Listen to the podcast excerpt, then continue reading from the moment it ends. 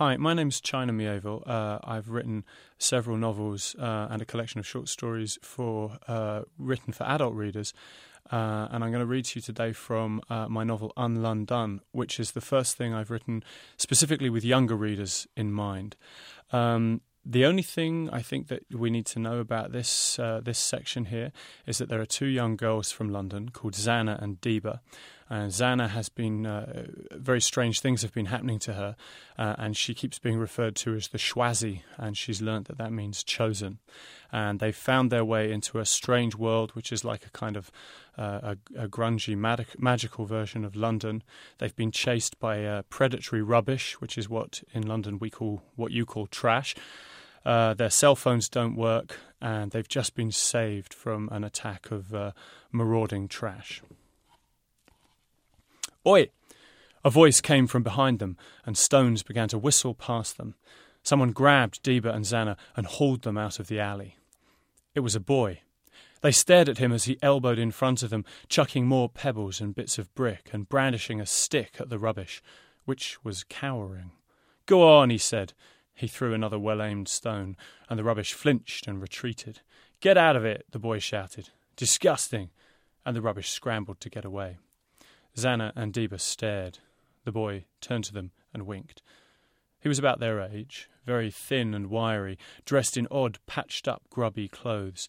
His hair was messy, his face shrewd. He was raising an eyebrow. "What's that all about?" he said, putting his hands on his hips. "You ain't scared of a trash pack, are you? Pests like them?" He lobbed another stone. "If you're that yellow, why are you walking in the back wall maze? You wouldn't like it if they came swanning into your manor, would you? All right, mind how you go." He nodded and half grinned, gave them a little salute and strode off away from the wall, brushing dirt from his already dirty clothes. "Wait a minute," Deeba managed to say. "We don't know where we are," Zanna said, and their voices trailed off as they turned to watch the boy go and saw the square he had pulled them into. It was big, full of stalls and scores of people, movement, the bustle of a market.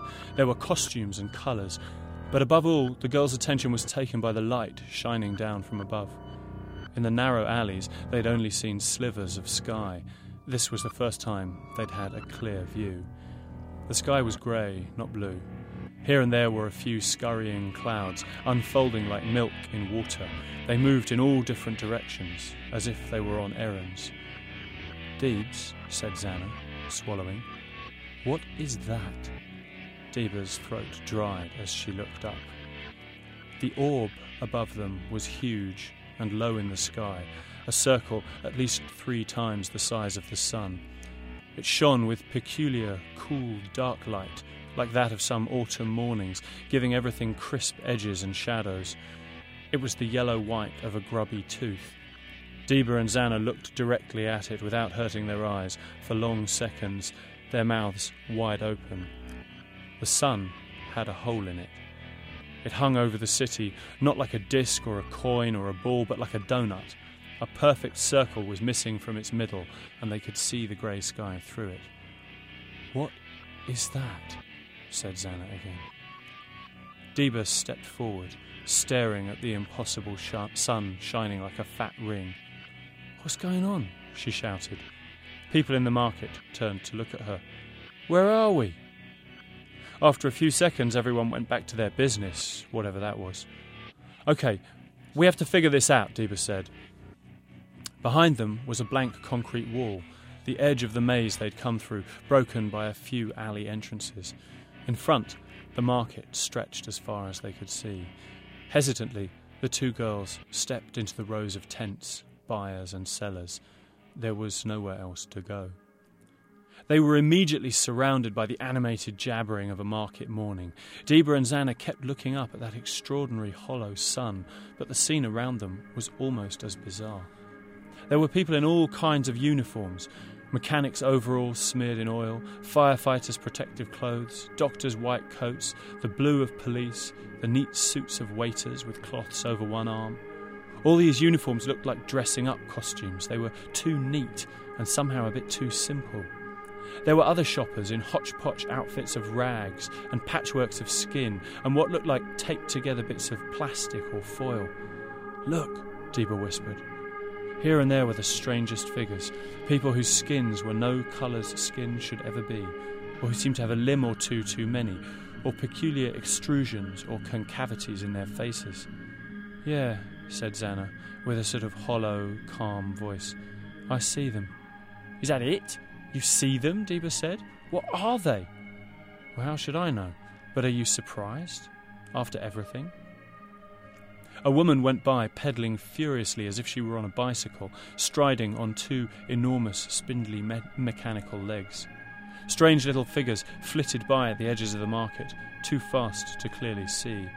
Deeba murmured an apology as she bumped into someone, and the woman who bowed politely to her wore glasses with several layers of lenses, lowered and raised on levers, seemingly at random. "Lovely arrangements," the girls heard. "Get them here, brighten up the home." Beside them was a stall bursting in flamboyant bouquets, carefully arranged in coloured paper. "They're not flowers," Deeba said. They were tools. Each was a bunch of hammers, screwdrivers, spanners and levels, bright plastic and metal, carefully arranged and tied together with a bow. "What on earth are you wearing?" Zanna turned as someone picked at her hoodie. The man was tall and thin, with a jagged halo of thick, spiky hair. His suit was white and covered with tiny black marks. It was print. His clothes were made from pages from books, immaculately sewn together. "No, this won't do," he said. He spoke quickly, tugging at Zanna's clothes, too fast for her to stop him. "This is very drab, can't possibly keep you entertained. What you need," he flourished his sleeve, "is this. The hottest of couture. Be entertained while you wear. Never again need you face the misery of unreadable clothes. Now you can pick your favourite works of fiction or non-fiction for your sleeves, perhaps a classic for the trousers, poetry for your skirt, historiography for socks, scripture for knickers. Learn while you dress." He whipped a tape from his pocket. He yanked at his head, and Zanna and Deeba winced and gasped. What had looked like hair was countless pins and needles jammed anyhow into his scalp, a handful of which he pulled out. The man did not bleed or seem to suffer any discomfort from treating himself as a pincushion. He wedged some of the pins back into his head, and there was a faint pfft with each puncture, as if his skull were velvet. Busily he began to pin bits of paper to Zanna, scribbling measurements on a notebook. "But what if it rains," you say. "Well then, rejoice as your outfit cuddles you in its gentle slushing, and you're given the opportunity for an entirely new book. How wonderful! I have a vast selection." He indicated his stall, crammed with volumes from which assistants tore pages and stitched. "What genres and literatures are to your taste?" "Please," stammered Zanna. "Leave it," said Deeba. "Leave us alone." The girls turned and ran. "Hey," the man shouted. "Are you all right?" But they did not slow down.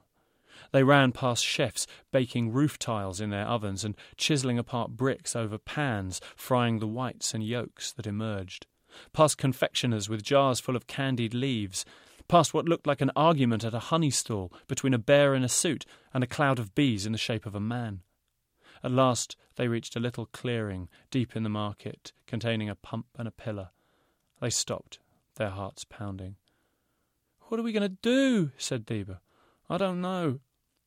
They looked up at that empty-hearted sun above them. Deeba dialed her home once more on her cell. "Hello, Mum," she whispered. There was frenetic buzzing. From a little hole in the back of her phone burst a handful of wasps. Deeba shrieked and dropped the phone, and the wasps flew off in different directions. Her phone was broken. She sat heavily at the pillar's base. Zanna stared at her, and her face began to crease. "It'll be okay," said Deeba. "Don't, it'll be all right." "How?" said Zanna. "How will it?" Zanna and Deeba stared at each other. From her wallet, Zanna drew out the strange travel card she'd been sent weeks ago that had set everything in motion. She stared at it as if it might contain some clue, some advice, but it was only a card.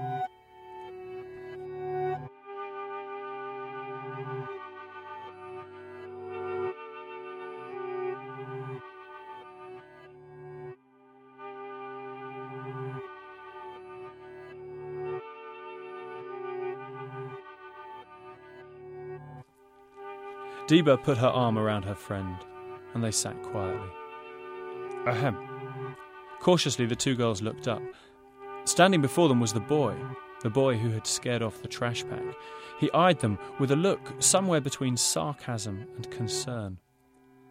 "I was just wondering," he said slowly, "is that yours?" He pointed near their feet at an empty cardboard milk carton. Zanna and Deeba stared at it. The carton moved eagerly towards them, opening and closing its folded spout. Deeba and Zanna yelped and withdrew their feet. It was one of the pieces of rubbish that had chased them earlier. "I thought maybe it was a pet," he said. "No," Deeba said. "No, it's not ours. It must have followed us," said Zanna. "Righto," the boy said, stuck his hands in his pockets, and whistled a tune. He looked at them quizzically. "Well, can I just ask, are you okay?" He sat down beside them. "What are your names?" "I'm Hemi. Pleased to meet you and all that." He stuck out his hand. Zanna and Deeba looked at it suspiciously. Eventually they shook it and said their names. "So what's up with you two then?" he said. "What's happened?" "We don't know what's happened," Zanna said. "We don't know where we are," said Deeba. "We don't know what that is," she pointed up into the sky. "We don't know what's going on," Zanna finished. "Well," Hemi said slowly, "you don't know a lot, do you? But I might be able to help you. I can tell you where you are, for a start." His voice dropped, and the girls eagerly leaned in to hear him. "You're," he whispered slowly, "in Un Lun Dun." The girls waited for the words to make sense, but they didn't. Hemi was grinning. "Un Lun Dun," he repeated. "Un," said Zanna. "Lun Dun?" "Yeah," he said. "Un Lun Dun." And suddenly the three sounds fell into a different shape, and Zanna said the name. "Un Lun Dun." "Un Lun Dun," Deeba said. Hemi nodded and crept closer. "Un Lun Dun," he said, and reached for Zanna. "Hey!" A loud voice interrupted. Zanna, Deeba and the boy jumped up. The milk carton squeaked out air and scuttled behind Deeba. There in front of them was the pincushion man, his needles winking in the light. "Don't you dare!" the book-wearing fashion designer shouted. "Get out!" Hemi leapt up, made a rude noise and sped away, ducking at astonishing speed between the legs of passers-by, into the crowd and out of sight. "What are you doing?" Zanna shouted. "He was helping us." "Helping?" the man said. "Do you have any idea who that was? He's one of them." "One of who?" "A ghost." Deeba and Zanna stared at him. "You heard me," he said. "A ghost. He's from Wraithtown. And did he make you get really close to him?" "I knew it. One more minute and he'd have possessed you. That's what they want. They're desperate for bodies. They'll possess you soon as look at you. Sneaky little whisper." "Possess me?" "Absolutely. Why do you think he was talking to you?" "But he has a body," said Zanna. "We shook his hand." The man looked a little put out. "Well, yes, technically he has a body, that one. If you want to be really precise about it, he's a half-ghost. But don't you be fooled by his whole, oh, flesh and bone, just like you act. He'll steal your body just like the rest of his family." "It's just as well I came looking for you," the man said. "You worried me back there. I mean, I suppose I can understand someone not wanting to benefit from the astonishing opportunity of this new form of apparel, which literally clothes you in education." Seeing their faces, he cut this patter off with visible effort. Sorry. Anyway, the point is you both looked so scared. I wanted to check you were all right." Zanna stared into the crowd. "What is this place?" she said. "What do you mean?" the pin-haired man said. "It's Rogue Day. This is Rogue Day Market, of course. You can't seriously tell me you haven't been here before. What's that?" Before Zanna could stop him, he'd reached out and taken the travel card from her. "Give that back," she shouted. The man's eyes were growing wider and wider, and he gaped at the piece of card and back at Zanna. "Oh, my fizzy dog," he said. "No wonder you're confused. You're not from here at all. You're the Shwazzy." There was an intake of breath from the little group of market-goers around them. Zanna and Deeba looked at each other and at the people watching. Among the women and men in those unconvincing uniforms were odder figures still, like a woman who seemed made of metal, and someone wearing one of those old-fashioned diving suits with weighted boots and a big brass helmet, windowed with dark glass, and everyone was staring at Zanna. "Unstable's boots," someone said reverently. "I can't believe it. The Shwazzy." "Well," Zanna said, "I don't know." "Wait," the pin-haired man said, and looked around. "We have to be careful. We need to take you somewhere safe, just in case. I can't believe you're here, and you brought a friend. He nodded politely to Deeba. But there'll be time for all this later. Right now, let's get you out of here. School, he said. You go check the schedule. You know where we're going and how. The diver gave a laborious nod and headed off. I'll get the Shwazzy and her friend ready. If, he added with sudden politeness, that's all right with her. And everyone else? He looked at the people listening. Not a word about this. Stumm. This is our chance. The onlookers nodded. If you'll follow me, we'll get ready. It'll be my honour to take you. Zanna said nothing, but he continued. Oh, you're willing? That's marvellous. Really, we've not been introduced. You are the Shwazzy, and as I say, it's an honour. He said the last phrase so quickly it was almost like one word. And as I say, it's an honour. I'm Obaday Fing, the couturier of Obaday Fing Designs. Perhaps you've heard of me? Not the wearable books, I know, but perhaps the edible cravat? No, the two-person trouser? Doesn't ring a bell? Never mind. I'm at your service. This is Deeba, said Zanna, and I'm the Shwazzy. Absolutely, the man said. A pleasure. Now, if you please, Shwazzy, I don't want to alarm you, but you've already had a run-in with an attempted flesh theft, and I'll feel much happier if you stick with me. From behind them was the clatter of the milk carton. Go away, Zanna told it. The carton retreated a few centimetres. Air whistled from its spout. It sounded like whimpering. Shwazzy, please, Fing said, beckoning. All right, Deeba said to the carton. She nodded at Zanna. I'll sort it. You can come, she said to the rubbish, but if you gang up with your friends again, you're gone. Deeba jerked her head in invitation, and the milk carton scampered after her, rolling over the cobbles. Behind them, the last of the little gathering dispersed. Several people watched Zanna go. They looked excited and secretive and very pleased. One man was standing still. He was chubby and muscular, squeezed into a painter's dungarees, complete with streaks of paint. Deeba looked back, and he met her eyes for a moment, then looked at Zanna very thoughtfully. He disappeared into the crowd. What? Said Zanna, pulling Deeba to come. Nothing, said Deeba. I just feel like someone's watching us. Watching you, she thought, and looked at her friend.